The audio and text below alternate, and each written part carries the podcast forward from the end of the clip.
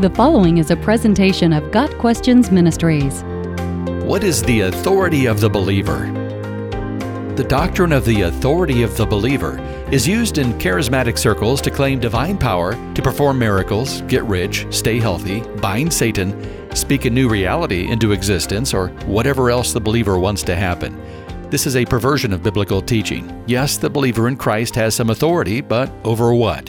How much authority has God delegated to the believer? Before we start enumerating the things that fall under the authority of the believer, we must acknowledge that, first and foremost, the believer is under authority. God is the authority. As Jesus reminds us, you also, when you have done everything you were told to do, should say, We are unworthy servants. We have only done our duty. Luke 17, verse 10. Believers should point to God's authority. The believer's life is one of total dependence on God, as modeled by the Son of Man. God has appointed lesser authorities in this world.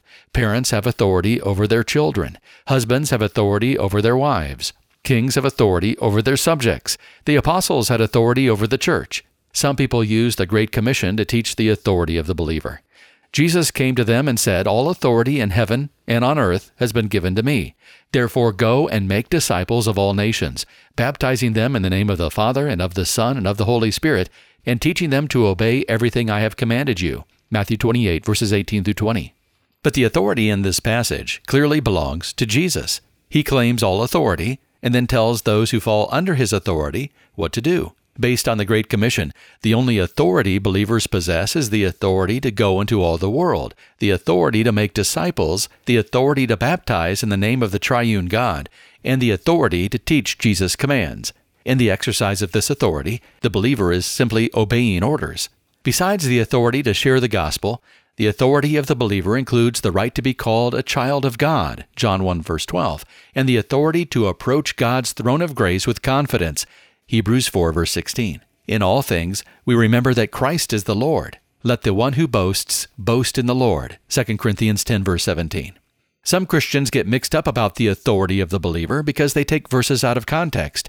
Matthew 10, verse 1, for example, says Jesus called his twelve disciples to him and gave them authority to drive out impure spirits and to heal every disease and sickness. Some people claim authority over demons and sickness based on this verse, conveniently overlooking the fact that Jesus was speaking to a particular group of people, his twelve disciples, for a particular time of ministry. Others errantly claim to possess apostolic gifts and therefore profess to have the same authority as Peter or Paul. Some people claim authority for the believer based on Old Testament promises to Joshua, Gideon, or Israel, again taking verses out of context. Others claim authority based on Mark 16, verses 17 and 18, even though that portion of Mark's gospel is a late addition to the book and not original. Paul exhorted Titus to teach the scripture boldly with authority. Titus 2, verse 15. As believers serve each other in the Lord, they should do so with confidence and the authority that comes with knowing that they are doing God's work. If anyone speaks, they should do so as one who speaks the very words of God. If anyone serves, they should do so with the strength God provides, so that in all things God may be praised through Jesus Christ. To him be the glory and the power forever and ever. Amen. 1 Peter 4 verse 11. The authority of the believer comes from God and from God's Word. As we are God's ambassadors, we can speak with His authority, appealing to the world on behalf of Christ. We use the sword of the Spirit, a mighty weapon forged by God through the apostles for our use.